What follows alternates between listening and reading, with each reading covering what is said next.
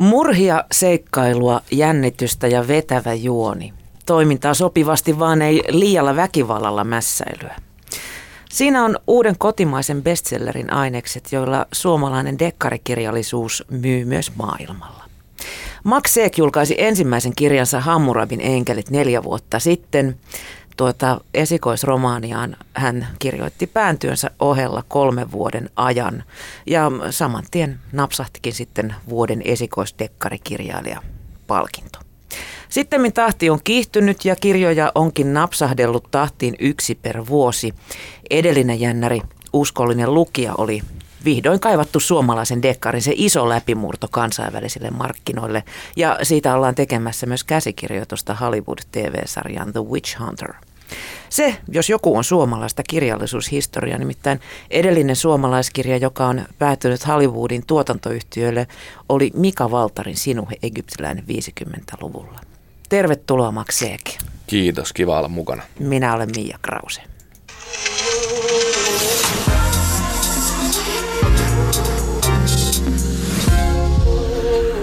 Yle Puhe. Niin Max, niin kuin mä tuossa sanoin, niin sun esikoiskirja Hammurabin enkelit ilmestyi neljä vuotta sitten. Sitä sä rustasit kasaan päivätyösi ohella kolmen vuoden ajan. Joo, näin kävi. Oliko sitten vaikeaa jättää tuo sun päivätyö? Sä oot nykyään täyspäiväinen kirjailija, eikö Tä, sanoa? Täyspäinen, täyspäivän. joo, äh, joo, kyllä, kyllä. Oli, oli ja ei, että tota, mä muistan, että, että 2013, kun mä aloin kirjoittaa – just muiden hommien ohella, just niin kuin viikonloppuisia iltaisia, en, en suinkaan nyt joka ilta, mutta et siihen, sen takia siihen menikin niin pitkään, kun se oli niin kuin silloin tällä. Niin tota, kyllä mä niin kuin mietin, että voi vitsi, se oli semmoista eska, eskapismia silloin tavallaan siitä duunista, mitä mä vihasin just sillä hetkellä vähän. Ja, ja tota, mä että voi jättää... Mi- mitä tahansa paitsi duunia, mä tiedän tämän tunteen, niin, että keksii niin, kaikkea sijaistekemistä. Niin, just näin, ja tämä oli jotenkin semmoinen tosi, niin kuin, tavallaan, niin kuin, että mulla oli palo tehdä tämmöistä tarinaa, ja, ja mä huomasin, että mä nautin siitä ja tota, pääsi niin kuin oikeasti vihdoinkin luomaan jotain vähän isompaa maailmaa. Sehän ei ollut siis oikeastaan aluksi niin kuin välttämättä kirja. Et mä aloin kirjoittaa sitä lomalla Kroatiassa ja, ja sitten se niin kuin vähitellen siinä kuukausia ja vuosien mittaan niin kasvoi sitten tämmöisessä tarinassa, mitä mä okei, okay, tämähän onkin romaani itse asiassa, että mä voisin lähettää tämän kustantajalle. Mutta et, et, tota, kyllä mä haaveilin siitä, että tätä voisi tehdä täyspäiväisesti ja sitten mä oon niin vähitellen lasketellut siitä sit niin kuin enemmän ja enemmän käyttänyt aikaa kirjoittamiseen. Ja tosiaan niin kuin sanoit äsken, niin nyt on, nyt on niin kuin kuudes kirja työn alla jo periaatteessa niin, niin tota, neljäs vuodesta tullut viisi ulos. Ja, ja, ja nythän mä teen kyllä täyspäiväisesti kirjoja, mutta myös käsikirjoitus ja teen tämmöistä niin leffa käsikirjoitushommaa, että, että en pelkästään romaania, mutta sitten kirjoittamisen ympärillä pyörii kyllä koko työaika. Mm. Öm, ton Witch Hunterin eli uskollinen lukija kirjan, sen, sen TV-oikeudet on siis myyty USAhan. Joo. M- miten se oikein onnistui? No tietenkin, siis ihan lähtee siitä, että tarina pitää olla hyvä. Siitä ei pääse mihinkään. eihän niin kuin mitään. Siis, jos ne ei tykkää siitä, niin eihän ne sitä osta. Ja toinen asia on se, että, että pitää tietää vähän mitä ovi kolkuttelee. Et kun me lähdetään Suomesta liikenteeseen täältä, niin onhan se niin kuin neula heinäsuovasta, kun sä yrität sanoa tämmöistä niin Hollywood-sopparia aikaiseksi ihan vaan vaikka lähettelemällä tuotantoyhtiöiden sähköpostiin niitä käsiksiä tai, tai valmiit kirjoja, etenkään kun siihen aikaan meillä ei ollut vielä niin kuin edes enkkukäännös tuosta kirjasta. Ja tässä astuu sitten kuvaan mun agentti eli Naalbeck ja hänen agenttuuri, joka on, joka on niin kuin monen vuoden ajan, vuodesta 2016 silloin jo ensimmäisen kirjan julkaisuaikoihin, niin, niin on tosi aktiivisesti aloittanut sen myyntiduunin sinne ja pitsannut näitä mun, näitä mun kirjoja. Et niin se vaan menee. Siellä on sitten Los Angelesissa niin hänellä, hänellä niin kuin edustus ja toimistoja. Ja tota, mä oon itsekin ollut viisi kertaa siellä jakamassa käyntikorttia Elinan kanssa ja, ja joskus yksinkin. Että nämä on niin kuin pitkäjänteisiä hommia, että ei se ole silleen, että nyt yhtäkkiä – joku ostaa jotain, vaan että kyllä ne on niin kuin myymällä myyty. Mutta kuten sanottu, niin, niin tota, kyllä heidän pitäisi sitten niin kuin uskoa siihen, että on hyvä kirja, että tästä tulee makea TV-sarja ja näin on tässä nyt käynyt. No mi- miten se käytännössä sitten sanoit, että sitä ei ollut käännetty englanniksi silloin? Siis käännösoikeudet varmaan oli, oli, oli No just samoihin aikoihin. Mä, mm. mä ihan... oliko se joku niin kuin synopsis tehty enkuksi sitten? Joo, joo, kyllä, kyllä. Voi olla, että, miten se pitchataan sitten? Voi olla, että siitä oli joku käännöstrafti silloin, mutta sitä ei välttämättä tarvitse. Periaatteessa niin, niin tota, kyllähän se se tota, oli niin varmaan niin draftikäännös. Kirja ei ollut olemassa vielä, mutta se oli kuitenkin käännätetty niin pdf-nä. Että kyllä ne se varmasti oli siinä vaiheessa lukenut, mutta et, nyt jälkikäteen ajatellen, kun, kun nyt esimerkiksi tämä kirja on ollut mitä kaksi viikkoa New York Timesin bestseller-listalla, ja nyt tämä on niin kuin kiinnostava oikeasti tämä, tämä kirja myös sille tuotantoyhtiölle, että okei, että tämä menestyy myös tuolla niin kuin kirjapuolella, että nythän niin kuin tämä oikeasti kannattaa laittaa luuppiin tämä. Niin tota, mutta silloin ei ollut mitään tämmöistä vielä, että heillä oli vaan tarina ja ihan Neverheard makseeksi Suomesta. Ja, ja, tota, Nevari. Nevari, niin. Että niinku ihan nobody. Ja, ja, tota, ja, ja silti he uskoi siihen ja osti sen. Ja kyllä se kertoo kovasta myyntiduunista, mutta just siitä, että kyllä se tarinakin osui just siihen niiden, siihen mitä ne etti ehkä ja, ja tota, mitä ne tarvii ja mistä ne tykkäs. Mm. Viimeis kun mä katsoin, niin se oli siellä 11 siellä bestseller listalla. Joo, sitä se on vieläkin. Sitä se on Kaksi vieläkin. viikkoa ollut. Että kyllä mä oon tässä niin kuin joka aamu herännyt hymyillen, että on toi niin kuin semmoinen unelmien täyttymys kanssa, että tuommoiselle listalle pääsee. Mitä se tarkoittaa myyntiluvuissa? No se sanotaan näin, että, että mä en ole mitään niin tarkkoja lukuja itse vielä saanut, mutta että kyllähän se nyt, että se on niin kuin Jenkkien myydympiä kirjoja. Itse asiassa se on niin kuin trade paperback, eli ei pokkari, mutta osa kirjoista, osa kirjoista niin kuin tehdään heti, heti niin kuin pehmeä kantisen, ne on vähän pokkari isompia, se nimi on trade paperback Jenkeissä. Niin se on sen listan yksi Jenkkien myydympiä. Ja mä varmaan nyt saadaan niitä lukuja tässä vähitellen, mutta kyllä me puhutaan ihan jäätävistä myynneistä. Ja tota, mutta se, että ei nyt varmaan mitään niin kuin miljo, miljoonia kirjoja tässä vaiheessa, mutta kuitenkin sillä, että, että, että siellä kolkuttelee, siellä on samalla listalla Stephen Kingia ja Atwoodia ja muuta, että, että on se niin kuin kova juttu. Kovassa seurassa. No sitä, sitä se on jo, että nyt pitäisi se Kingi tiputtaa sieltä pois. Hei Oma sankari. Steven. Joo.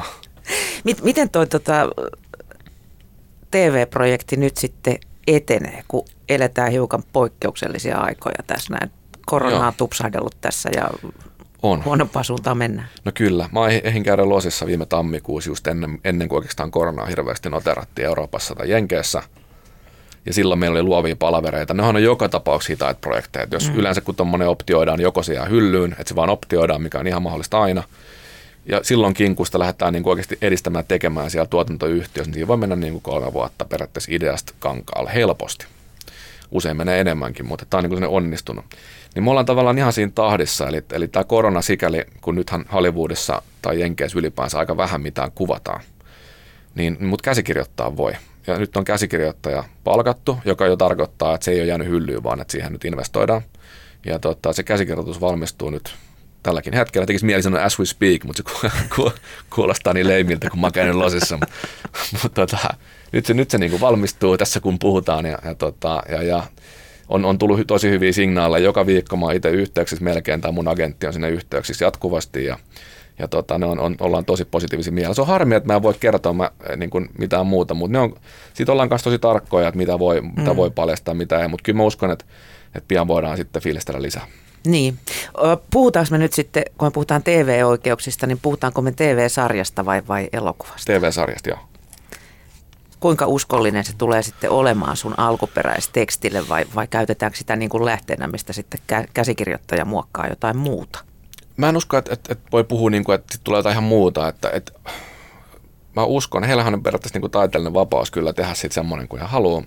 Mutta mä uskon ainakin niiden keskustelun pohjalta, mitä me ollaan käyty, että, että, että kyllä he haluaa olla uskollisia tälle uskolliselle lukijalle, eli, eli haluaa tehdä siitä niin kuin – semmoisen TV-sarjan, mikä mukailee tämän kirjan tapahtumia ja henkilöitä ja muuta. Et kyllä mä näin uskon ja toivon. Ja tota, mä myös toivon, että se kuvattaisiin Suomessa, koska se on selvää, että se tulee englanniksi, mutta se on, se on ihan mahdollista, että, että se kuvattaisiin Suomessa, etenkin kun se jenkeis kuvaaminen ole kauhean, tällä hetkellä kauhean helppoa. Mm. Ja täällähän on kuvattu aika paljon nyt tällaista niin Nordic Noiria, mitä, niin mitä on sitten viety myös mm. ulkomaille. Öm, sun tuorein kirja Paha verkko, se oli semmoinen neljä ja sivun, niin mä luin sen maanantaina. Oikeasti? Aika hyvä suoritus. No se oli aika sujuvasti kirjoitettua tekstiä myös. Hyvä. Niin, niin sehän on tavallaan jatkoa tälle uskolliselle lukijalle. Joo. Siinä on sama, sama henkilö, henkilö tai, tai päähenkilö.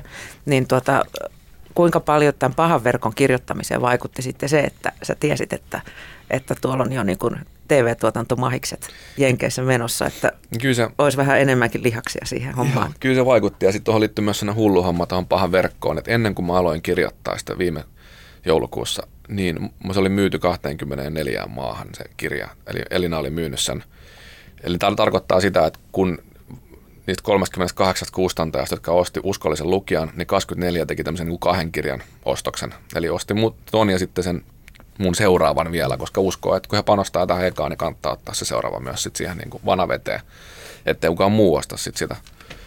Ni, niin se oli se paine tehdä, että, että oli se TV-puoli homma, joo, mutta sitten oli vielä se, että sulla oli just niin kuin Jenkki ja Britti Englanti ja Saksa ja monta isoa kustantajaa niin kuin vähän kyselee, että no missä Eri vaihe. kielillä puhalletaan niskaa joo, siellä. Joo, sieltä tuli niin kuin harva se päivä, että mikä vaihe ja sitten saattoi olla ihan niin kuin kauhean vaihe, että ei niin kuin ollut mitään ja sitten oli vaan, että jää, jää, että hyvin tämä lähtee, hyvin tämä etenee.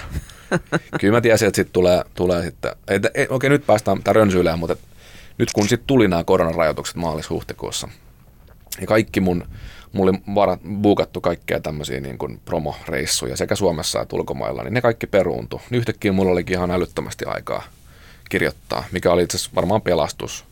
Että siitä tuli sitten niin kuin ehkä odotettua.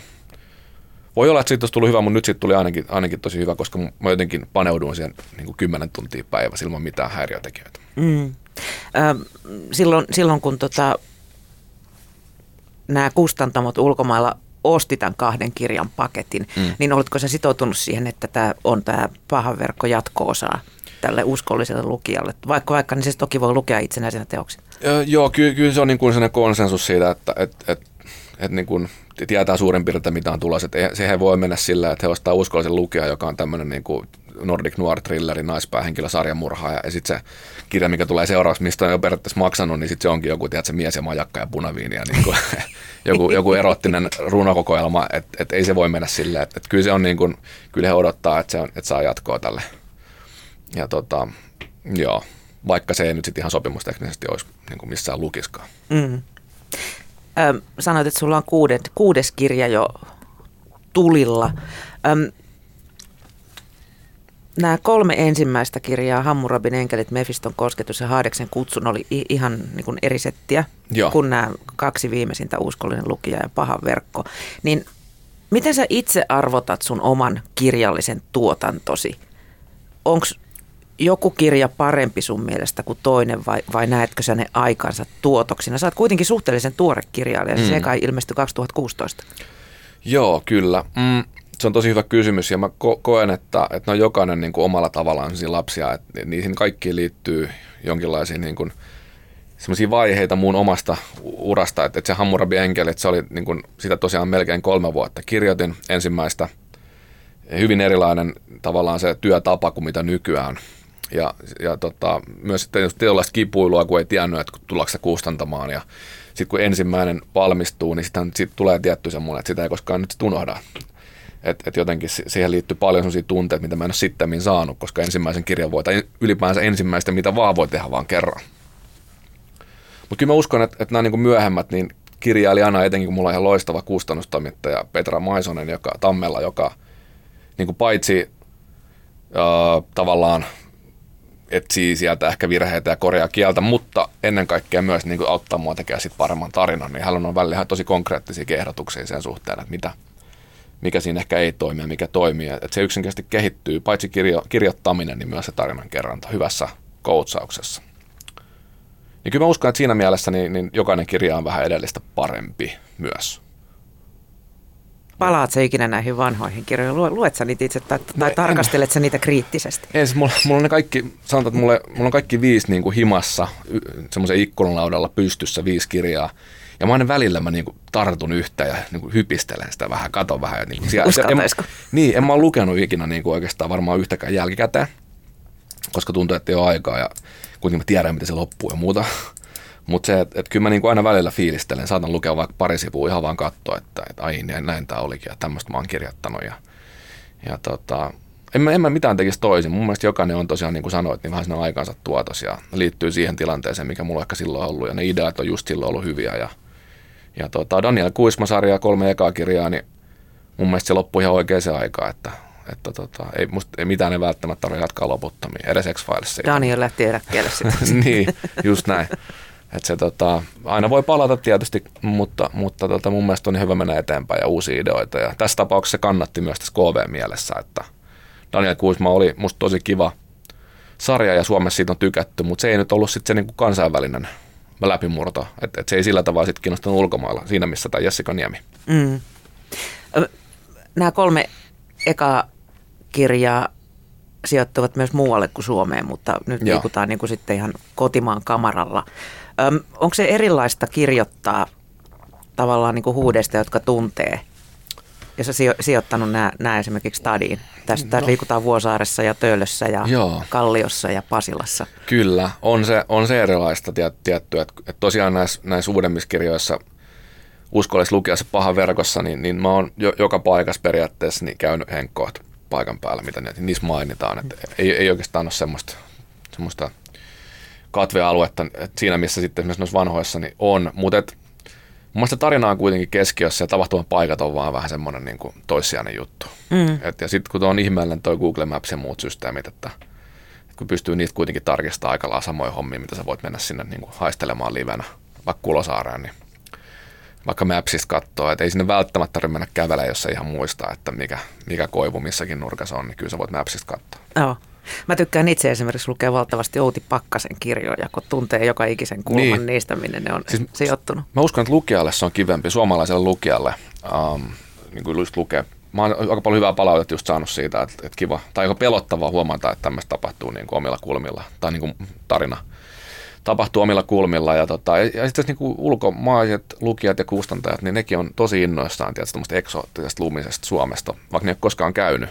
Hyvä, kun on kuullutkaan, mm. Mutta se kiehtoo. Kuinka paljon Maksa kiinnität kirjoittaessa huomiota ajankohtaisiin tapahtumiin? Jou- Joudutko koskaan niin kuin muuttelemaan vaikka kirjan juttuja niiden takia? No, en mä oikein tiedä hirveästi. Sanotaan, että, että joku esimerkiksi korona, niin mä en haluaisi kirjoittaa koronasta. Mä en tiedä, kukaan haluaa tuskin lukea koronasta. Mä veikkaan, että kun jengi, jengi ostaa niin kuin dekkarin tai niin, ne haluaa lukea kaikesta muusta. Joku kysyi multa just, että olisi, pitäisikö mun kirjoittaa koronadekkari. Mä et, ei ikinä. Kuka Ne- haluaa enää kuulla tämän jälkeen niin, siitä mä, mä uskon, että porukka haluaa unohtaa ja jotenkin selvitään vaan tästä ja mennään eteenpäin. Et, et, et, joo, jos se jotenkin joku, joku nyt vaikka sit toi nyt kuudes kirja, mikä nyt on työn alla, sekin sijoittuu itse aikaa ennen koronaa nyt tälle tammikuulle, ihan tarkoituksella. Niin tota, niin, niin, niin. mutta jos nyt, jos nyt sitten jossain tulevassa projektissa niin samaan aikaan maailmassa tapahtuu jotain, mikä on niin kuin mainittava, mutta niin, sitten mä ehkä laitan, mutta jos, se, jos siitä ei oikeasti mitään vetoapua sille juonelle, niin en mä, niin kuin, mä oikein näe minkä takia pitäisi välttämättä.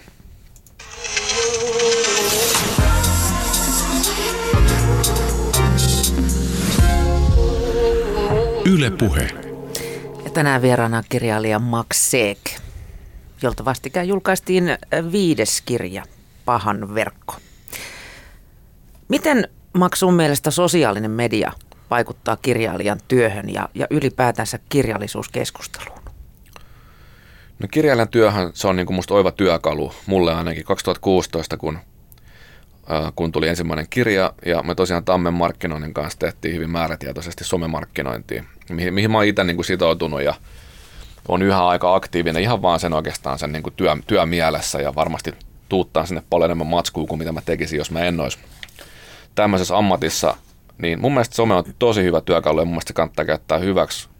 Se on semmoinen niin uutiskanava periaatteessa. Kaikkea kivaa, mitä tapahtuu, niin voi jakaa nimenomaan kirjailijuudesta ja kirjauutisista ja tulevasta ja muutenkin.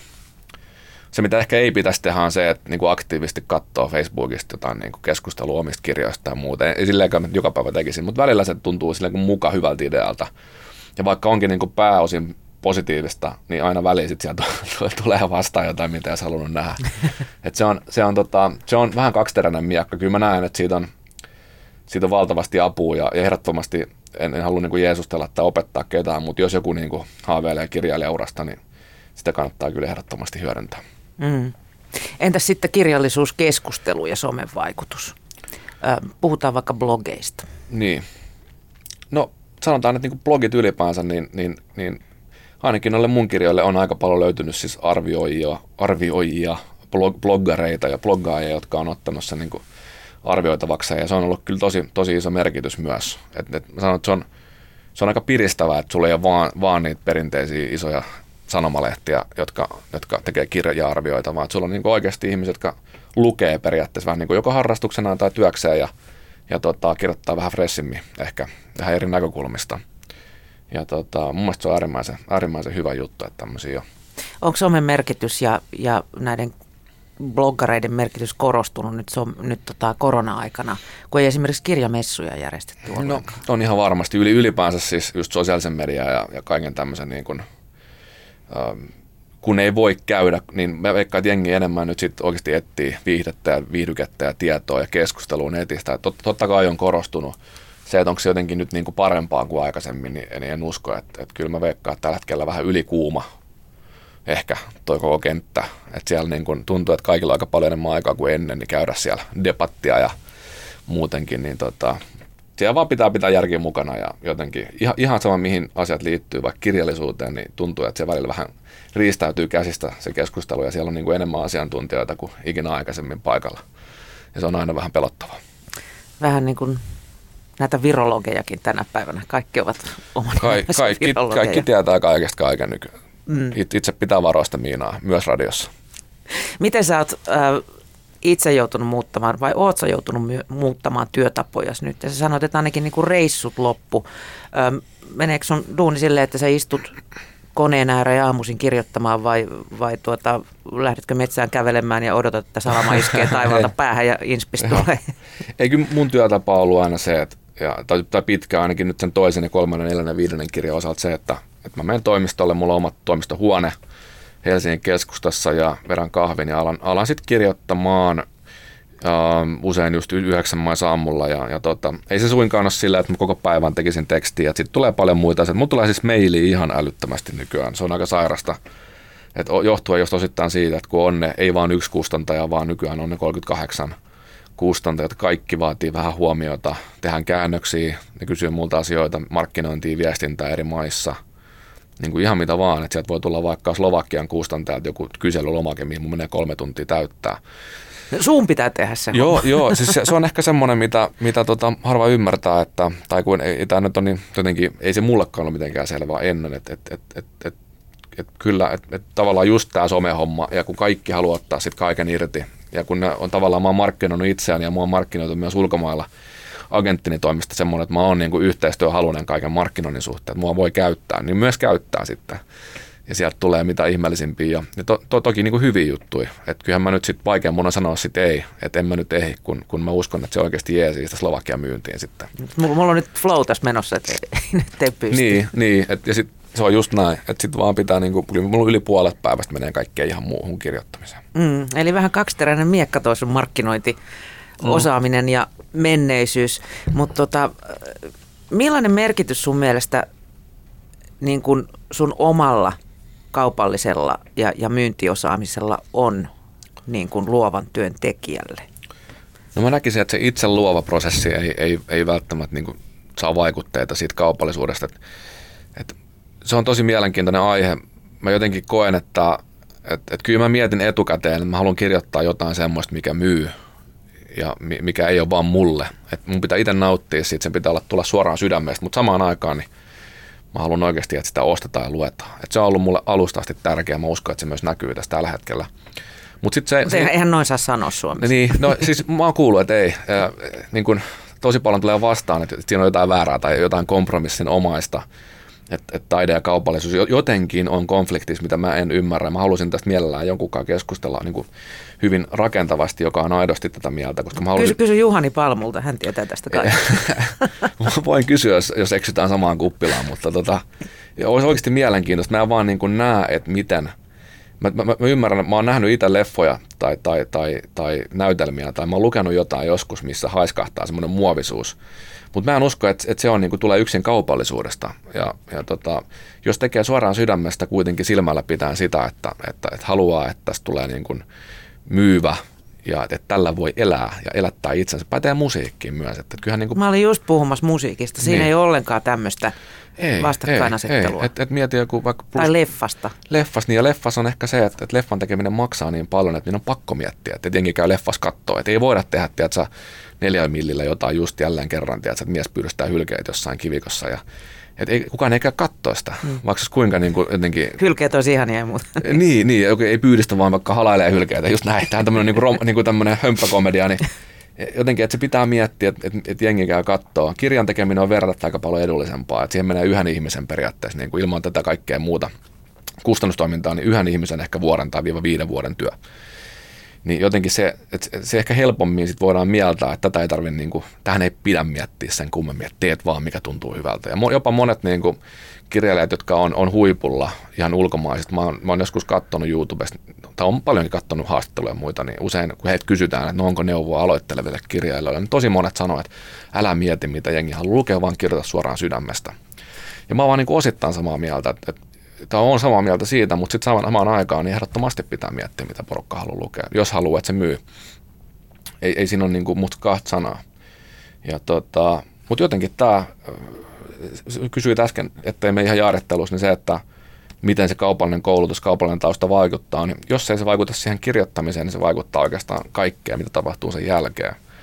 Eli se, että kun meillä on sitten valmis kirja, ja nyt voidaan tehdä taas syntiä puhua sitten tuotteena, mm niin silloin se mun kaupallinen koulutus ja, ja tausta, niin, niin se on mua auttanut ymmärtää, että okei, nyt meillä on hyvä kirja ja nyt se pitää vielä saattaa ihmisten tietoisuuteen. Ja se on aika synkkää, kuinka paljon tässä maassa tai maailmassa on, on hienoja taideteoksia, hienoja biisejä, hienoja kirjoja, joita kukaan ei löydä, koska niitä ei vaan markkinoida niin kuin yhtään. Niin, tuote puhukoon puolestaan. Niin Jotain tämmöistä. Niin ajatus. Niin kuin, joo, ja se on ihan bulaa. Siis välillä voi käydä toki niin, että, että ihan vaan viidakkorumpu kasvattaa jostain ihan hullun ilmiön, mutta se on aika harvinaista, ja siihen ei pitäisi niin kuin luottaa. Saatikaan sitä ajatella, että jos joku asia ei myy ilman järkevää markkinointia, että se olisi jotenkin huono että tämä masentuu, että ei mun kirja myynyt. Että no okei, okay, kerro mulle, että, että mitä sä teit sen eteen, että laitat ihan somepostauksen vai investoiko joku siihen vaikka 2000 euroa joku kustantaja, että saadaan se näkyville.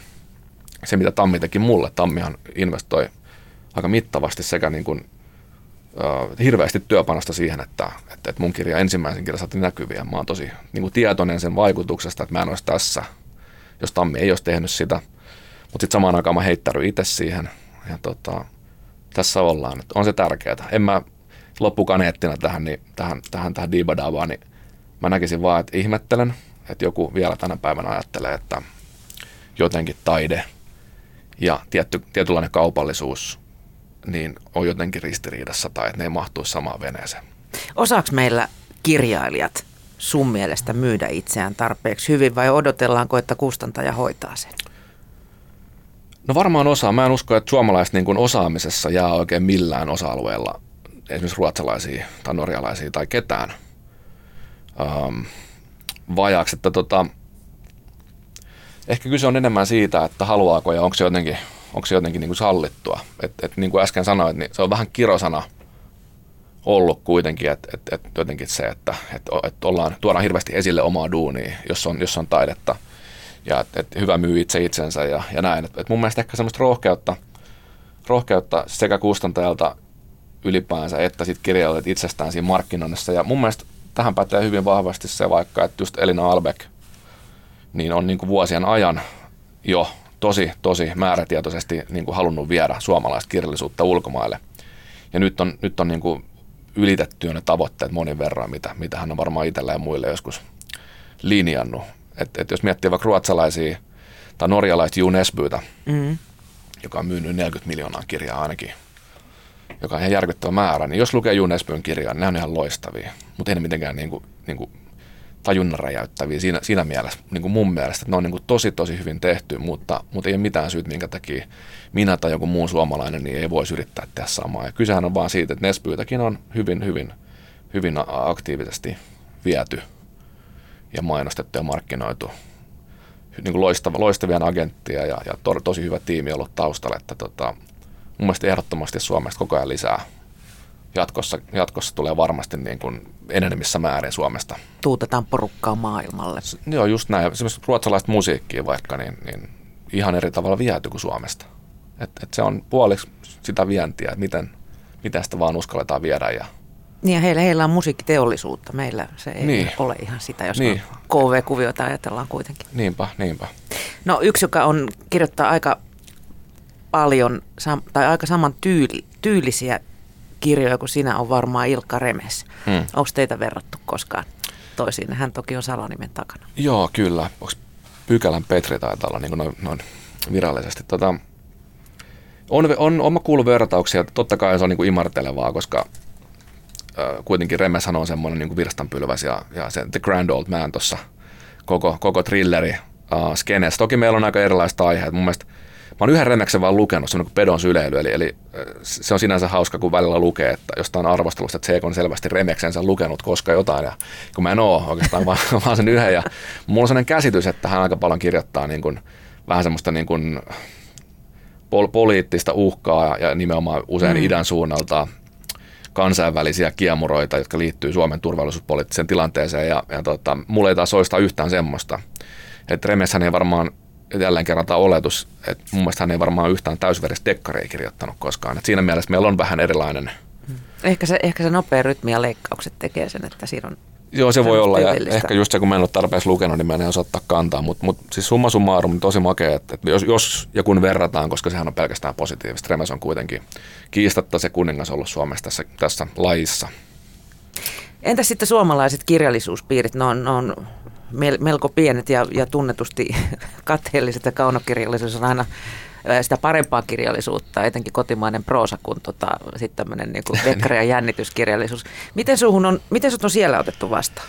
No mun mielestä se tavallaan olisi jotenkin tosi ehkä tyydyttävää sanoa, että hirveä vastatuuli ja, ja tota, jotenkin joutunut puskemaan vihan läpi, mutta ei mitään semmoista kyllä. Mun mielestä on, on pelkästään positiivista. Ihan alusta lähtien niin, niin, niin tota, mä pääsin liittoon ja, ja tota, Helsingin kirjailijoihin ja, ja, ja tota, en mä mitenkään siis – mulla on niin, niin tavallaan omat kuvioit, että jotenkin mä en ole hirveästi ihan niissä Sä et pyöri niissä punkkupiireissä en, en, en, en, en, pyöri, mutta se ei niin kuin, mä en mitenkään ylen katso sitä tai, tai koe, että et, mm. et se jotenkin, että on, mulla on vaan niin paljon niin kuin, kaikkea omat tavallaan ne sidosryhmät ja kaverit, kenen kanssa mä pyörin. Ja toki mä, mulla on tosi hyviä kavereita sieltä kirjailijapiireistä, ketkä on ottanut mua, mua tosi avosylin vastaan ja esitellyt mua ihmisille. Et, et, et, tosi kiva, silloin kun mä meen, niin, niin mulla on aina kiva. Ei, ei siellä ole semmoista, siis en, en ole kohdannut, että kukaan katsoisi mitenkään pahasti. Tai kukaan ei edes päin naamaa koskaan puhunut mulle mistään niin kuin kaupallinen, kaupallinen versus taide. Että mä kuulen aina jotain muuta kautta niin kuin yleisellä tasolla. Niin, ei sitä kukaan tule naam, päin naamaa sanomaan tietenkään. niin, no jotenkin voisi ajatella, että välillä voisi punkkupäissä joku tullakin, mutta, mutta ei ole. Ei ole. että et ihan kokonaisuudessani tosi, tosi kivaa eikä, eikä mitään hässäkkää koskaan ollut. Mm. Koetko maksaa olevasi itse enemmän niin kuin luovan alan taiteilija vai, vai äh, markkinoija? Uh, vai, vai minne sä niin kuin asemoit itsesi? No jotenkin mä aina puhuin itsestäni niin kuin yrittäjänä, että et mä tämmöistä niin kuin taideteollista yrittämistä, että mulla on ne kirjat, sitten mulla on niitä kaikkia TV- ja leffahankkeet, mitä mä edistän ja toivottavasti tässä vaikka 5-10 vuoden päästä ollaan jo paljon pidemmällä. Et itse nythän on semmoinen hauska juttu, että mä, me ollaan yhden to, hyvän vanhan ystävän kanssa niin, niin tehty tämän, niin kuin, tai kirjoitettu elokuva, ja, mm-hmm. ja tota, me saatiin just, just hiljattain niin, niin Solar, Solar mukaan, että tuossa Markus Selin ja Jukka Helle lähtee mukaan tuottaa sitä meidän kanssa. Että ensi vuonna jo ehkä kuvataan. Että on ensimmäinen semmoinen niin kuin mun kirjoittama ähm, ja, ja tota, mun ja mun friendin ideoima juttu, mitä saadaan nyt sitten tuotantoon Suomessa.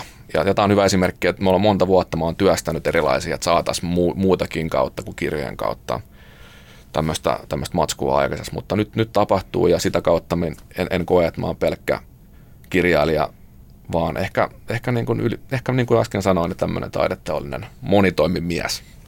En renesanssimies, mutta mä en voi sitä titteliä niin antaa valitettavasti, mutta, mutta niin, mahdollisimman monipuolisesti. En, mutta en loukkaannut vaikka joku kirjailijaksi sanoo, koska sitähän mä oon myös pitääkö genre myös tässä tulevassa elokuvassa vai onko luvassa menninkäisiä ja druideja? No tuon, tuon, tuon, tuon kysymykseen vaikea antaa yksilöllistä vastaus, koska, koska liikutaan metsässä ja kauhu on genre. Eli tämä menninkäishomma, niin, niin joskaan nyt ei ehkä ihan, ihan mutta aika lähellä. Mm. Ja kuinka erilaista se on kirjoittaa leffakässäriä kuin kirjaa? Hyvin erilaista ja mä oon, mä oon tässä suhteessa niin tavallaan noviisi, että nyt, nyt tämä on nyt se ehkä se mun ensimmäinen koko pitkä uun kirjoittama leffa. Mutta mä oon aika monta kässäriä tehnyt, mitä mulla on tässä, ja koko ajan mä oon niin kasvanut kirjoittajana ja itse opiskellut paljon käsikirjoittamista. Että, et siinä mielessä mä en ole romaanikirjoittamisen niin kuin opiskellut tai mä en ole lukenut mitään käsikirjoittamisopasta tai muuta, niin käsikirjoittamiseen mä oon kyllä niin kuin, niin kuin sen osalta mä oon lukenut niin, kaikkea niin pätevä Ei missään nimessä, mutta mä niin kuin yritän pätevöityä. että se on niin kuin, tämä on just tämä vaaran paikka, mutta et se, et, et sitä mä olen kovasti opiskellut, koska se on niin eri, erilaista. Ja tota, ihan, että mä oon kattanut leffoja, printannut netistä käsiksi, vaikka Forrest Gumpia, kattanut kuvakuvalta ja sitten on Save the Cat luettu ja paljon muita tämmöisiä niin legendaarisia kässärioppaita. Se on hyvin erilaista ja se ehkä niin konkreettinen esimerkki siitä, että sinne käsikseen, kun se on kuitenkin vaan semmoinen ohje kuvaukseen loppukädessä, ohje näyttelijöille ja ohje ohjaajalle, niin tota, tai niin kuin lunttilappu, mitä mm. tapahtuu, niin, niin sinne tekisi niin mieli laittaa, että pöllö kukkuu oksalla, pöllö on ruskea, mutta kun se ei ole olennaista, se pitää jättää pois, ellei se sitten ole jotenkin oikeasti olennaista sen juonen kannalta. Ja nämä on semmoisia, mitä kaunokirjailijalle tekee pahaa. Kill your darlings. Niin, että sä et voi niinku laittaa sinne sitä kuvailua, jos se ei ole niinku relevanttia sen tarinan kannalta. Mm. Kuinka tarkkaan sä muuten kirjoittaessasi, kun sä, kun sä aloitat kirjan, niin kuinka selvä se juoni sulle on? Tiedät sä aloittaessa esimerkiksi jo lopun, kuinka, kuinka tarkat suuntaviivat sulla on? on onko sulla kärryä vaikka, että joudut tappaa päähenkilö jossain vaiheessa? Ei, mä ihan, ihan päivän kunnon mukaan mennään ja se on, se on aika pelottava. Itse asiassa mulla on oikeasti se, että mä en tiedä, mitä homma päättyy. Mä alan kirjoittaa kirjaa ja mä kirjoitan sitä aika kronologisesti. Ja toki kerran tai kaksi on käynyt silleen, että mä keksinkin sen lopun vaikka mä oon, mä oon alle puolivälissä kirjaa, mutta mä keksin, että hei näin tämä muuten loppuun, niin sitten mä kirjoitan sen lopun.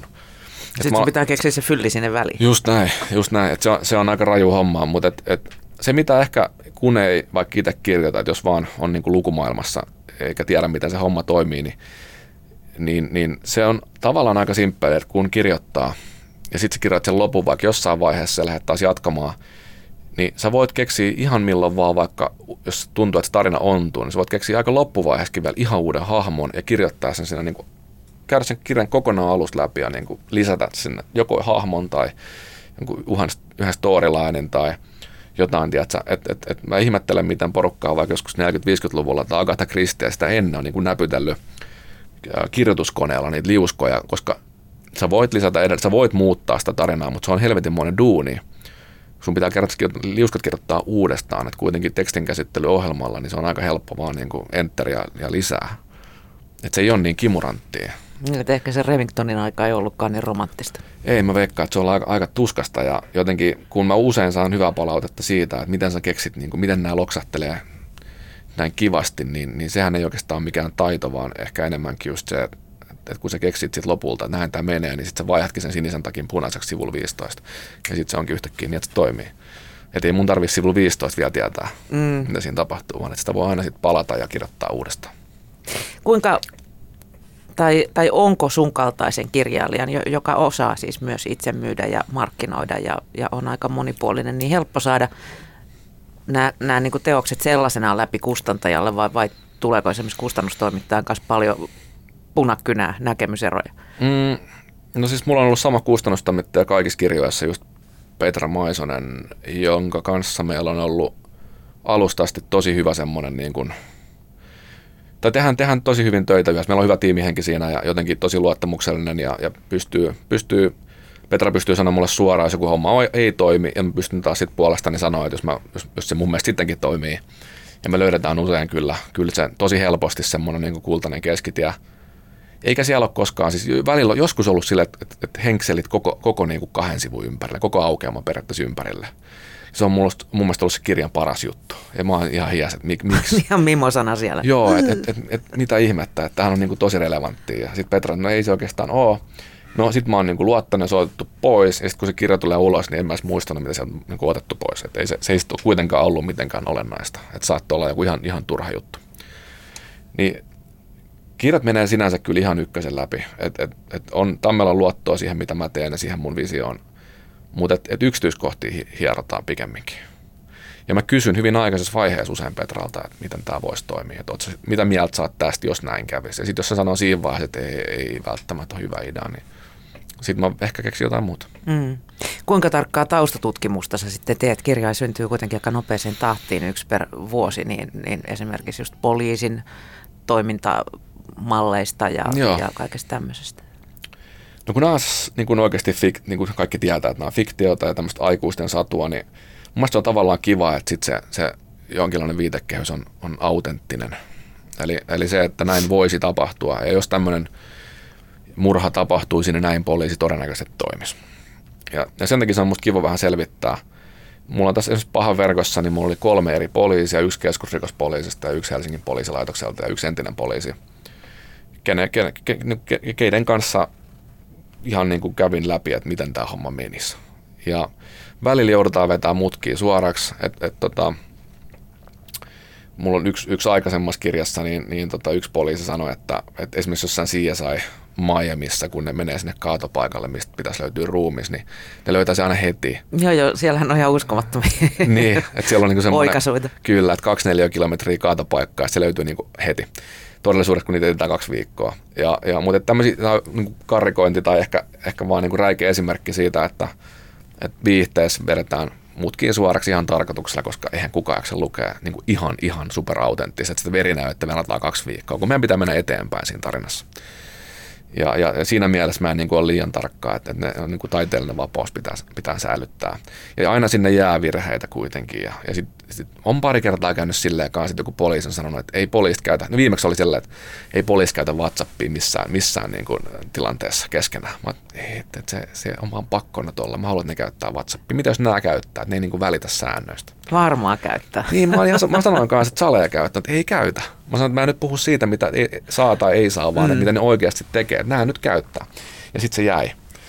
Et en mä, en mä niin kuin liian tarkka. Mutta joo, poliisei, sitten on, oli oikeuslääkäri viime kirjaan ja, ja tota, sitten on, on tämmöistä tietotekniikkaosaamista ja, ja tota, on, on ollut vaikka ketä tässä nyt vuosien varrella juristeja ja entinen, entistä rikollista ja muuta, semmoista, niin kuin, ketkä voi niin kuin jotain siihen tarinaan tuoda sitten yksityiskohtiin. Mm. Ja kyllähän siis viimeistään lukiolta tulee sitten, että muistutusta, että tulee. jos on niin asiavirheitä. Niitä, niin... Lää, niitä jää, ja, ja mulla on ihan suosikkeja, siis niitä on jäänyt siis, en mä tiedä mahtuisi, nyt on kuudes kirja, niin mahtuisi kahteen käteen niin kuin ne virheet, mitä sieltä on bongattu, Uh, niitä vaan jää aina, vaikka olisi mikä. Et kuitenkin neljä puolesta sivua matskua ja, ja, ja sitten kaikki ei vaan niinku muista tai ymmärrä tarkistaa. Et, ja mun suosikkeja oli semmoinen, kun tuli sellainen niinku vähän vihanenkin palaute, että, että keittiössä ei ole lavuaari, vaan pesuallas.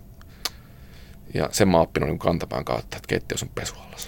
Kotonakin puhut, puhutaan Aina. Joo, mä oon varmaan puhunut oikeasti lavuaarista koko elämäni. Että niin semmoinen, missä on hana ja sitten semmoinen, niin kuin, se on niin kuin lavuaari. Kyllä, ei. en mä olisi ajatellut tuollaista. Joo, ja toinen oli semmoinen, että, että silloin kun mulla ei ollut omia lapsia, niin oli joku vastasyntynyt vauva rattaissa, joka hymyili.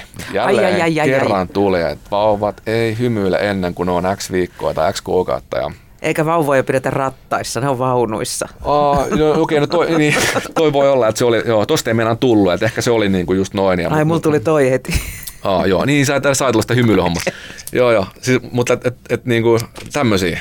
Ja, ja tota, mutta ihan hyvä vaan oppii itsekin aina jotain uutta. Mm. No, joutuuko tekemään sitten niin sanottuja taiteellisia kompromisseja, kun mietitään, millä reseptillä bestsellereitä kirjoitetaan? No nyt varmaan päästään siihen, mistä äsken puhuttiin, että ei, en, en mä nyt keksi, mitä olisi, olisi semmoisia juttuja. Ehkä lähimmässä päästään kompromissiin tai semmoista niin kuin varmasti, mikä nostaa karvat pystyyn, jos mä nyt kerron tämän jossain kirjailijakokkareilla ja on kertonut tämä mikään salaisuus. Uh, niin, niin se, että esimerkiksi Jenkkeihin, kun mä sain vuosi sitten Berkeleyltä, eli Penguin Random Houseista sain puhelun, ja ensin soitti mun agentti, että hei, Jenkeistä soitaan sulle kahden tunnin päästä, mikä oli muuten kello 12 yöllä. Hmm että niin kuin, ota se puhelu vaikka onkin myöhään, nyt haluaa tietää, että olet järjessäsi ja ne haluaisi ostaa tämän kirjan. Ja no mä valvoin, sitten oli vähän väsynyt, 12 tuli puhelu sieltä ja, ja, tota, ja, ja ne sanoi, että olisinko mä valmis pikkasen muokkaa sitä loppuun, että tekisi siihen yhden uuden luvun, joka vähän alleviivaa sitä, mitä kaikkea siinä on tapahtunut. No, joo, ei, ei siinä, tehdään, tehdään. Ja kun mä, mä kirjoitan sen uuden luvun, ei sille, että ne tekee sen. Mm.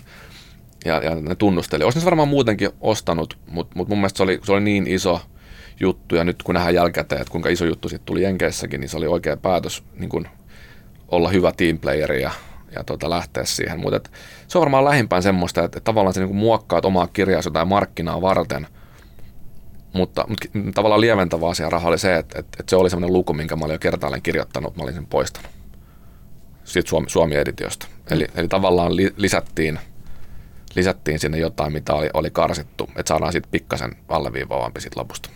No sehän tuntuu vaan hyvältä lisätä jotain, mikä jo aikaisemmin ala, mu- ala, ala muuta sanoa. Hivelee. Kyllä, kyllä.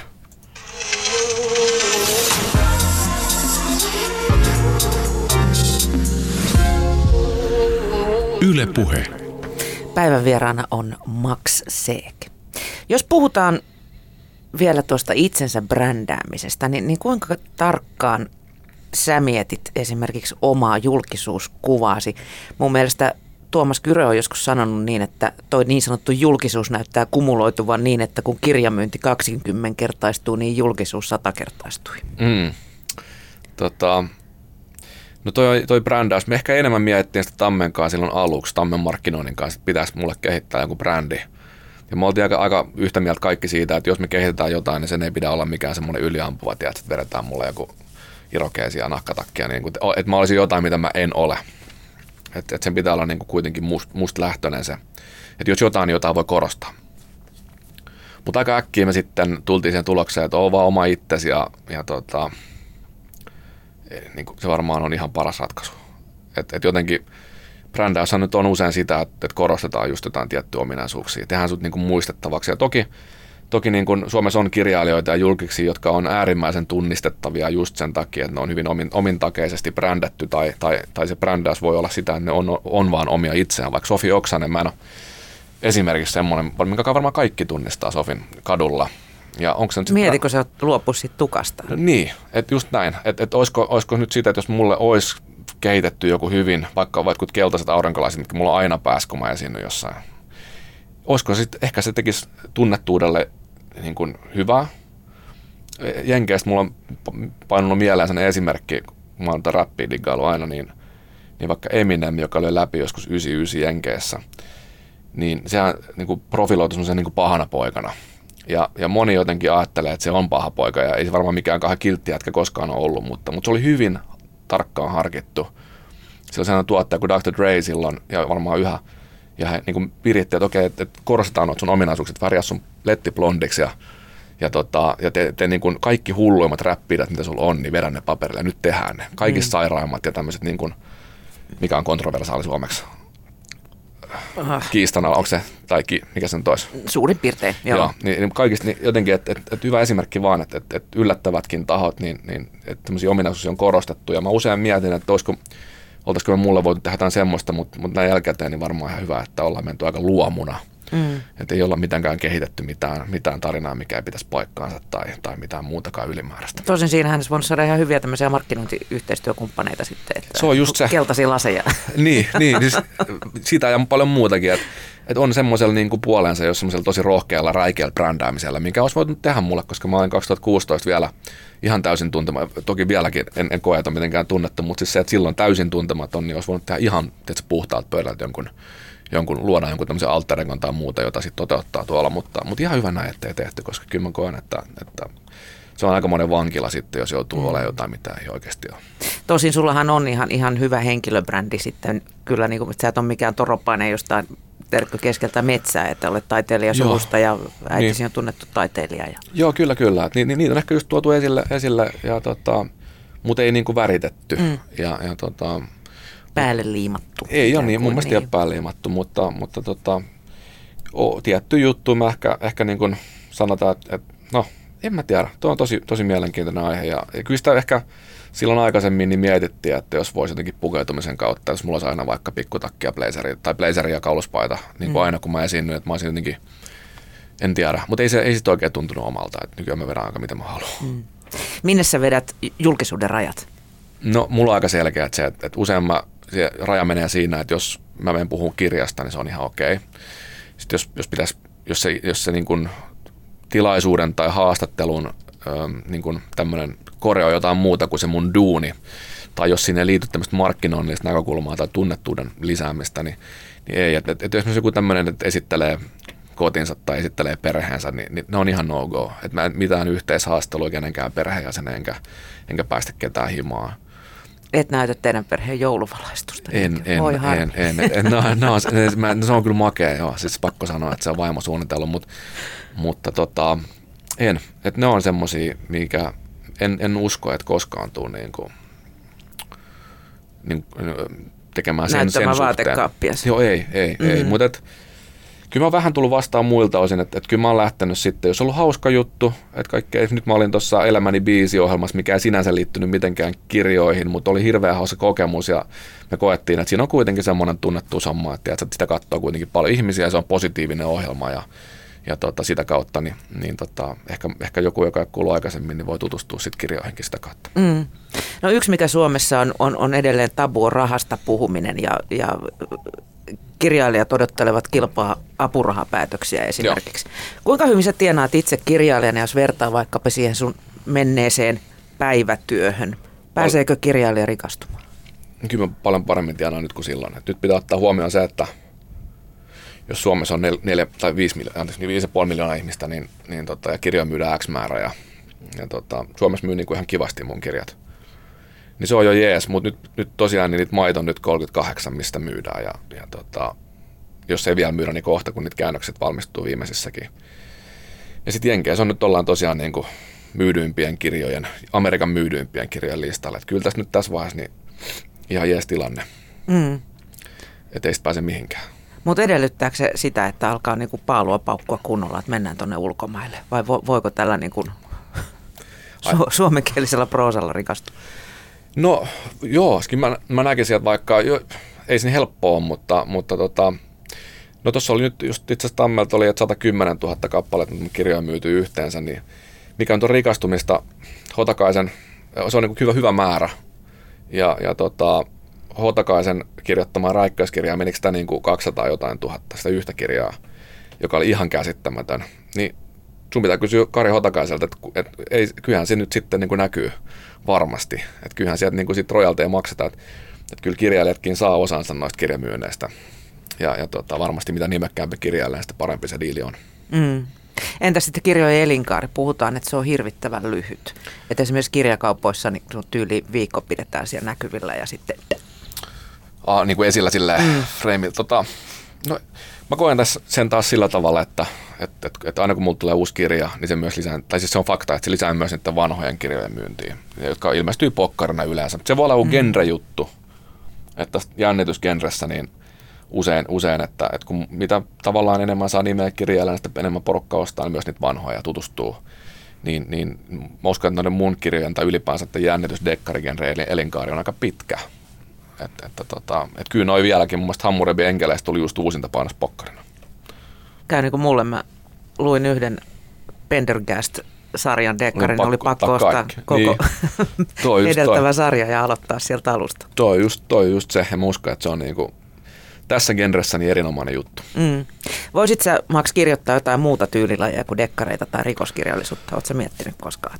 On, on. Mä oon miettinyt aika paljonkin ja, ja sitten tota, on mulla niinku palo olisi tehdä kokeilla siipiäni ihan, ihan jossain muussa tyylillä. Mä en puhu korkeakirjallisuudesta, koska mun mielestä dekkarit on ihan yhtä korkeata. Se on toinen homma. Mä näen sen eron, mutta mä en näe sitä niinku mitään paremmuusjärjestystä kulttuurisesti niissä – Uh, mä voisin kokeilla jotain semmoista niinku proosallisempaa siinä mielessä, että, että jotain vähemmän juonivetosta. Eli, eli joku vaikka, joku, joku tommonen. Mulla on, mulla on pöytälaatikossa pari, mitä mä oon kirjoittanut vähän niin kuin terapiana. Niin kuin, Maisemakuvausta pellonlaidasta. No vähän niin kuin joo. Että siis se semmoista niin kuin, mitä mä koen, että, että on, on sitten, mikä varmasti voisi, voisi iskeä joillekin, mikä on musta aika, aika että se on ollut aika palkitseva prosessi. Että, että siitä, siitä mä en oikeasti taas tiedä, ollaan siinä mielessä vähän niin kuin lähtöpisteessä, että mä en oikeasti tiedä, että kuinka hyviä ne on ja että nyt kun mä lähettäisin ne vaikka Petralle, niin sanoiko se mulle, että makset, tehdäänkö vaan nyt näitä dekkareita? Vai onko se silleen, että hei, tää on ihan, tää on itse aika, aika yes, jees. Alastalon salissa siirrettynä nykyaikaan. Niin, nimenomaan. Ja sitten, että et, et, et olisiko sitten salanim, tai niin kuin tällä jollain tämmöisellä niin kuin toisella nimellä mm. ehkä, että py, py, py, niin kuin pidetään tämä brändi, että jengi ei pety, kun ne ostaa maksajakin ja sitten siellä onkin just tämä mies ja ja pelto vai tota, onko hylje koskaan ollut pellon missä Hylje pellolla on niin, ihan hyvä. Erikoinen tilanne, mutta, mutta niin se, että jotenkin, että pitäisikö ne pitää erillään sitten, keksi joku, joku salanimi. Mm. Mitä muuta sä teet paitsi kirjoitat? No mä hirveästi haaveilen kaikista leffahommista ja sitten mä pyrin urheilemaan, pitää itteni jotenkin silleen semi, semi virkeänä ja kondeksessa ja tota, on aika paljon kavereiden kanssa. Nyt toki tämä korona ja perheen ja kavereiden kanssa, mutta korona tietenkin vähän rokottaa melkein kaikkia harrastuksia, että, että mä lenkkeilen jonkin verran tällä hetkellä, siihen ei, siihen ei vielä puututtu Suomessa. Mm. Mulla on siirtynyt tuosta urheilun puolelta tästä tuonne penkkiurheilun puolelle tässä aika tehokkaasti. Se käy mulla joka vuosi monta kertaa semmoinen lipsahdus. Mistä sä unelmoit? No mä unelmoin ehkä, mulla on vähän jotenkin, ei pehmentynyt arvot, mutta tietenkin muuttuu, kun saa lapsia muuta, niin mä unelmoin ehkä siitä, että, että lapset saa kasvaa terveenä ja rauhassa. Ja, ja niin kuin, ei, ei, et sanota, että niin kuin maailmassa ei tule mitään, maailma ei muutu huonommaksi, se on ehkä semmoinen niin kuin unelma. Aidosti kuulostaa aika, aika cheesiltä, mutta, mutta se on oikeasti semmoinen niin kuin, välillä stressin aihe, että, että mihin tämä on menossa tämä koko, koko paketti ja miten, miten tota, noin juniorit selvii. Mutta sitten tietenkin, ettei mehän lässyttämisen, niin mulla, mulla on Oscar-palkinto ollut semmoinen, semmoinen niin kuin ikiunelma.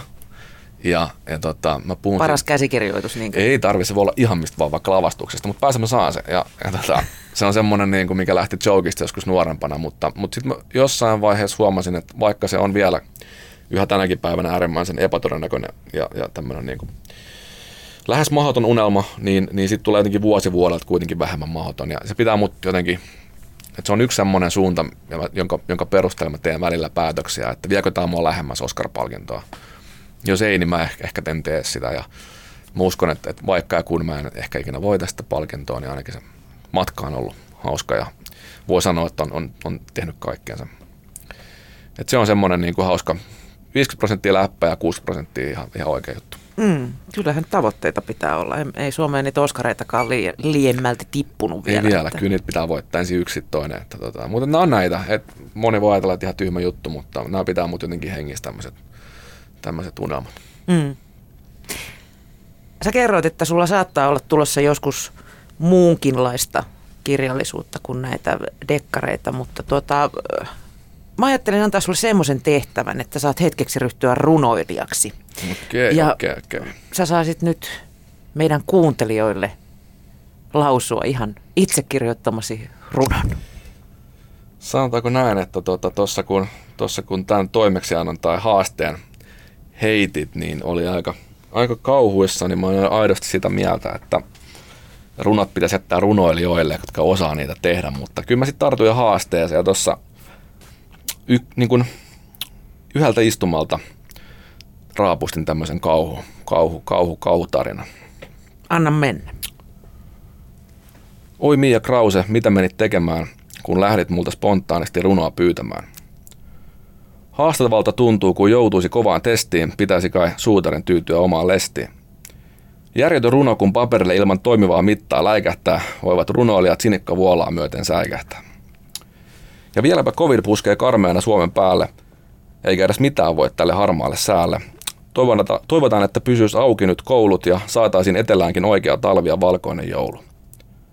Mutta pirteätä mieltä voi silti yrittää toisiamme tukea, ja tietenkin, kun aikaakin ehkä enemmän on, paljon hyviä kirjoja lukea. Tämä on loru enemmän kuin runo. Se oli aivan Loistava. Hienosti raapastu. Et ehtinyt kato jännittää sitä tehdessä. Ei kai tämmöistä voi. Kyllä pitäisi olla ammattilainen, että uskaltaa jännittää. Tämä on tämmöinen niin kuin, hauska kokemus. Ja, ja, ja niin kuin mä huomasin tuossa nyt vasta lukiessa ääneen, että tämä oli enemmän tämmöinen, ei se ollut niin kuin loru. Että eihän, eikä niin kuin runous itse, itse asiassa että se rimmaa. Ei missään nimessä. Niin, niin tämä oli tämmöinen niin kuin, ehkä joku biisi ehkä. Sitä on biisiä odotellessa. Makse, kiitos kun pääsit vieraaksi. Oikein hyvää syksyn jatkoa. Kiitos kutsusta. Samoin.